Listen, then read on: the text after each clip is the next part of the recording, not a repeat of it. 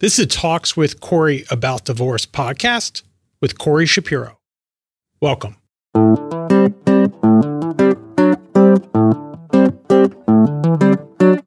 What's the difference between a typical divorce and a high conflict divorce? In a typical divorce, you can be authentic. You can be trusting. So, for example, if you were the primary parent and your spouse worked 80 hours a week, very low probability your spouse is going to ask for primary custody. They're going to probably just continue the status quo. Sure, there's going to be problems, there's going to be bumps in the road, but in the end, there's going to be a lot of good faith, a lot of trust, and when you enter into an agreement, which you will, things are mostly going to be followed. That's the typical divorce. Could be collaborative, could be through mediation, or traditionally through lawyers.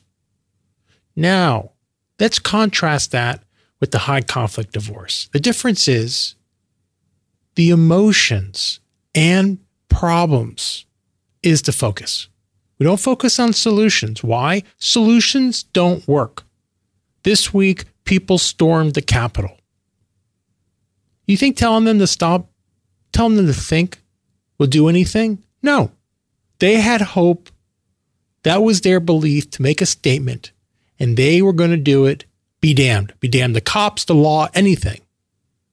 So, just like in a high conflict divorce, people are driven by their emotions, their negative emotions. People rather spend more money on attorneys than the problems. I have a case where the other side rather spend five times on attorney fees than what we're asking for. Okay? Let's make this clear. They rather give their attorneys, for example, $5, but we would take a dollar. Okay, so you add a couple zeros to that, and that's what we're talking about. So I just watched this great show on Netflix. I think it's going to win the Emmy Queen's Gambit. At the end of the season, there's a big match against this amazing grandmaster in Russia. And they thought they had a plan of attack where he was going to go. And he did something different. And what she did was she looked up and she paused and she thought. And that's what we have to do to get out of a high conflict divorce. We have to do a reset and think about a different way to make a statement.